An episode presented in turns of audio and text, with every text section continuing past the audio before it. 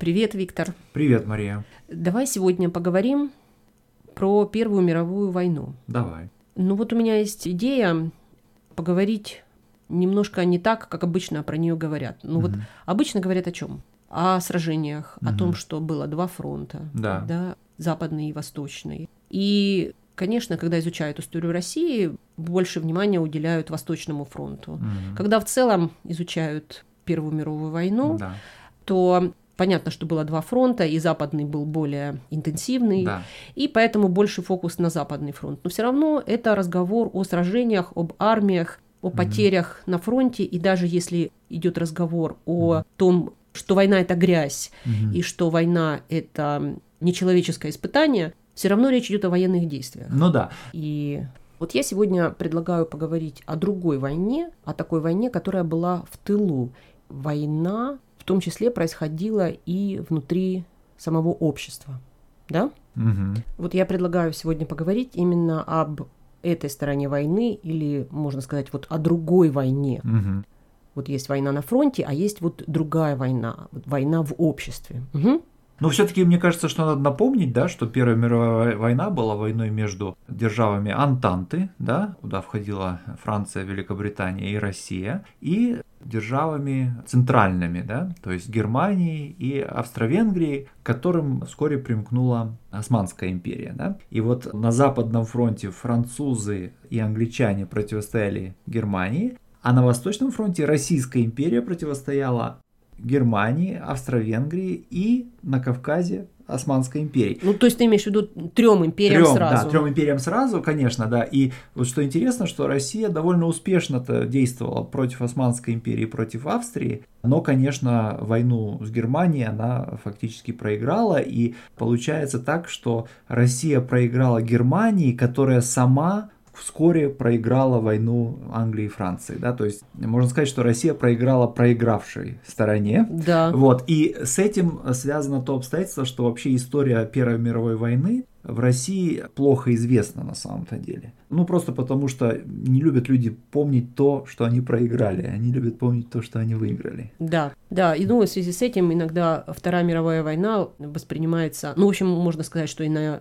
в международном смысле так и было, но в России тем более воспринимается Вторая мировая война как вторая серия, что это была отсрочка, которую взял Ленин Мгм. и за которую потом пришлось позже расплачиваться. Мгм. Ну вот как раз я предлагаю поговорить не об этой войне, не об этой части войны, а о другой войне. Была же и другая война. И я бы назвала ее война внутренняя. И надо сказать, что эта внутренняя война была не только в России. Она имела место и в Англии, и во Франции, и в Германии в том числе. Ну да, конечно. Это такая внутренняя война, война против внутреннего врага. И вот я предлагаю поговорить сегодня именно об этой войне. Дело в том, что Россия, Российская империя, нанесла сама себе очень большое поражение на внутреннем фронте. И как бы ни парадоксально это звучало, но в каком-то смысле есть в этом логика. И началось все с того, что по объявлении войны Мгм. Самое главное э, такое структурное государственное изменение, Мгм. которое произошло в Российской империи, это то, что у нее фактически появилось два правительства. Ну да. Одно правительство было то правительство, которое было и в мирное время, Мгм. гражданское правительство. А второе правительство Мгм. было военное руководство. Да. И поначалу, конечно, компетенция этого военного руководства распространялась, конечно, на вопросы войны, фронт, снабжение и прифронтовая зона. Но в логике войны события развивались, и все другие события, которые в мирной жизни и до этого были, они все равно подчинились этой логике. То есть война все равно стала событием номер один, да, Да, и конечно. все остальное уже происходило внутри войны. Да, ну здесь можно вспомнить, конечно, что Первая мировая война, по признанию большей части историков, была первой как бы тотальной войной, да, то есть когда все ресурсы общества, экономики, да, все население так или иначе мобилизуется вот для победы, да. Да, и, безусловно, военное руководство стало отвечать практически за все сферы жизни, в том числе не только фронтовая полоса, а и фактически вся Россия, и Мгм. законы и принципы, которые исповедовало военное руководство, стали распространяться на всю Россию, и вот в этом была загвоздка. Да. Но проблема-то была в том, что в первый день войны было объявлено, что все иностранные подданные, которые в тот момент оказались на территории России, находятся под защитой российского закона. Да. Но были же еще такие российские подданные, которые стали такими. Они стали российскими подданными, иногда в предыдущем поколении, иногда несколько поколений назад, два, три, четыре поколения назад, да? Но вдруг это стало очень важно, угу. потому что вдруг все об этом вспомнили. И не только военные власти, но и сами люди, семьи, которые хорошо знали, в какой момент они появились в России. Да, ну то есть ты говоришь, ты подводишь к тому, что на самом деле вот э, те, кого называли русскими немцами, да, в какой-то момент стали восприниматься и военным руководством, и в какой-то момент, может быть, даже обществом в целом, как некие вот внутренние враги. Да, немцы в первую очередь, потому mm-hmm. что Германия была самым главным врагом, и, конечно, против нее было труднее всего сражаться. Да. И более того, то есть надо отметить то, что война против именно Германии с самых первых месяцев была неудачной. Да? Вот две русские армии вторглись в Восточную Пруссию, это такая самая восточная провинция Германии, и потерпели там поражение в сентябре 1914 года. То есть сразу месяц же? Месяц спустя, да. И, естественно, это сразу же сказалось на отношении к подданным немецкого происхождения да, в самой Российской империи. Да, то есть свои немцы, те, которые подданные российские, и немцы, которые иностранцы. Ну и учитывая немецкую фамилию командующего армией. Одно, одно, одно из армий, да, Ренинкамп. Это просто воспринималось как предательство да, и чуть да. ли не намеренное, хотя да. это, конечно, было не так. Конечно, немцы оказались под ударом, но mm вот что произошло. Если до этого Россия, Российская империя, всех своих иностранных по происхождению подданных пыталась ассимилировать и сделать русскими, mm Теперь идентичность национальная, mm-hmm. или лучше сказать этническая, стала восприниматься как нечто, как клеймо, то, что изменить нельзя. То есть нечто такое, что дано человеку при рождении на всю жизнь, и это навсегда.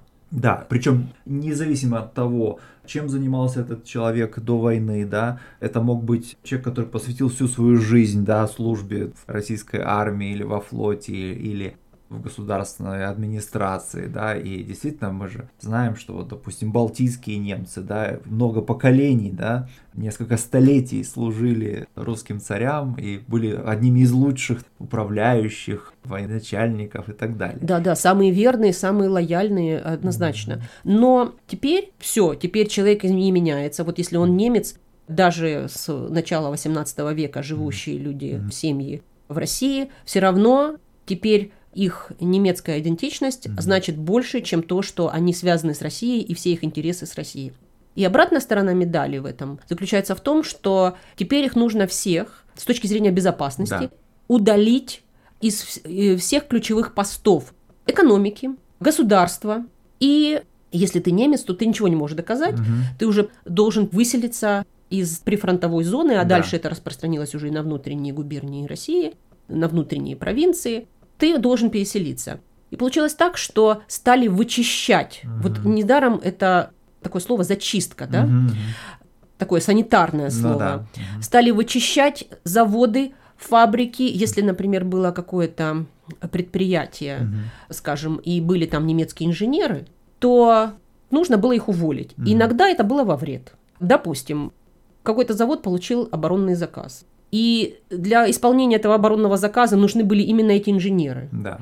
И в итоге получалось, что увольнение этих инженеров прерывало поставки, да. да, прервало производство. Но, но при этом военному руководству важнее была лояльность или, по крайней мере, уверенность, да, что вот э, русские не подведут, несмотря на то, что увольнение немцев выражалось вот в прекращении, например, производства. Да, и что-то подобное, наверное, происходило и в сельском хозяйстве, да, где в Российской империи было немало колонистов, да, которые были одними из наиболее динамичных фермеров, наиболее продуктивные крестьянские хозяйства были именно вот. Ну вообще общины, да, да. Э, там менонитов, конечно, взять. И mm-hmm. процент их вообще это был с точки зрения количества человек небольшой. Но влияние в экономике и в сельском mm-hmm. хозяйстве было огромное, потому что это были если говоря современным языком, это экспериментальные проекты, которые да. длились более чем 100 лет, 150, да. допустим, лет. И они показали свою эффективность. Да. И получилось так, что вот депортации mm стали таким инструментом для того, чтобы бороться, как они говорили, с засилием, mm то есть... С преобладанием. Преобладанием немцев. В той или иной сфере. Да. То получалось так, что вырывая прям физически вырывая население с насиженных мест, mm-hmm. из хозяйства, ну, фактически это подрыв экономики местной. Безусловно, да. И, кстати, я вот э, это объясняю на примере немцев, и они действительно стали врагом номер один, но это касалось и евреев, угу. российские власти еще до войны подозревали их в нелояльности, да? Угу. Их тоже выселяли, и тем самым была упразднена даже черта еврейской оседлости, потому что евреев стали выселять во внутренние районы империи.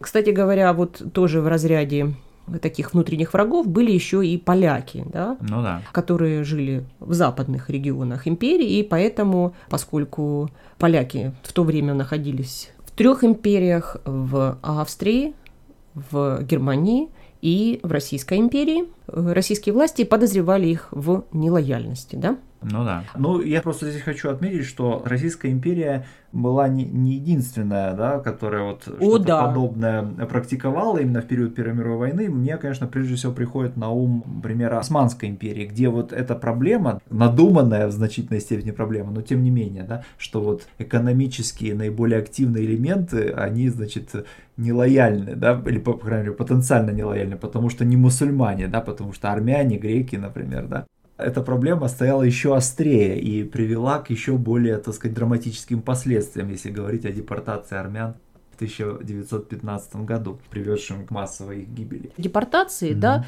это же массовое выселение mm-hmm. вот этих нелояльных групп во внутренние провинции империи. Mm-hmm. Ну, да. Мало того, что ты эти нелояльные группы выселяешь в провинции, так сказать, чистые, ну, и да. местные власти отказывались принимать эти mm-hmm. группы и говорили о том, что мы не собираемся их содержать, нам вообще их некуда девать. Ну, да. Но при этом в России сеть железных дорог была менее развита, чем да. в Европе. И эти железные дороги просто крайне необходимы были для того, чтобы поставки в армию осуществлять. Дороги были забиты, и тем не менее от этих депортаций не отказывались. Они набирали только силу. Да, безусловно. И как здесь не вспомнить то, что, собственно, Российскую империю погубил именно этот самый транспортный коллапс.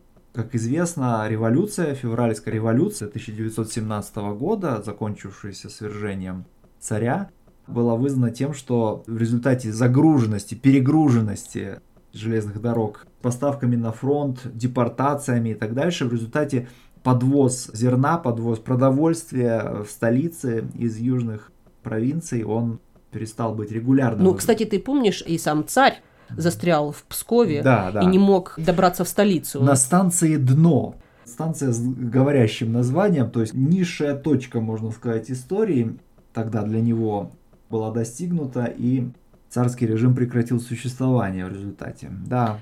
Да, ну вот, и с государственных должностей тоже увольняли, да, и можно сказать, немцы были выкорчеваны, то есть вот прям с мясом вырваны. И, конечно, это процветание им не добавило, предприниматели были разорены. Но самое интересное, что когда люди были поставлены на грани выживания, они стали оглядываться и думать, где же они могут получить помощь.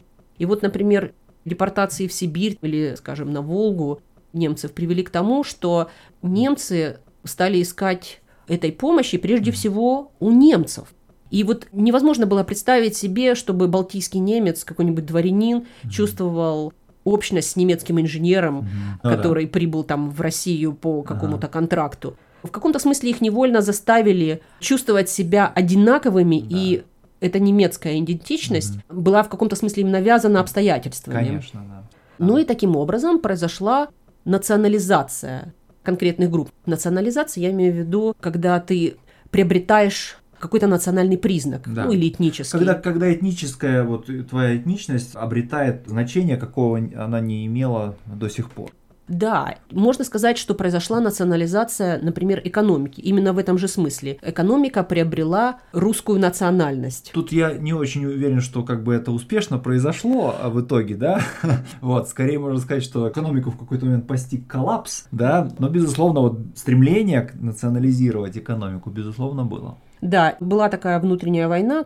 Не надо забывать, что это был, может быть, еще один фронт, где Российская империя, как и, кстати говоря, многие империи тоже mm. проиграли. Потерпели поражение, безусловно. Да.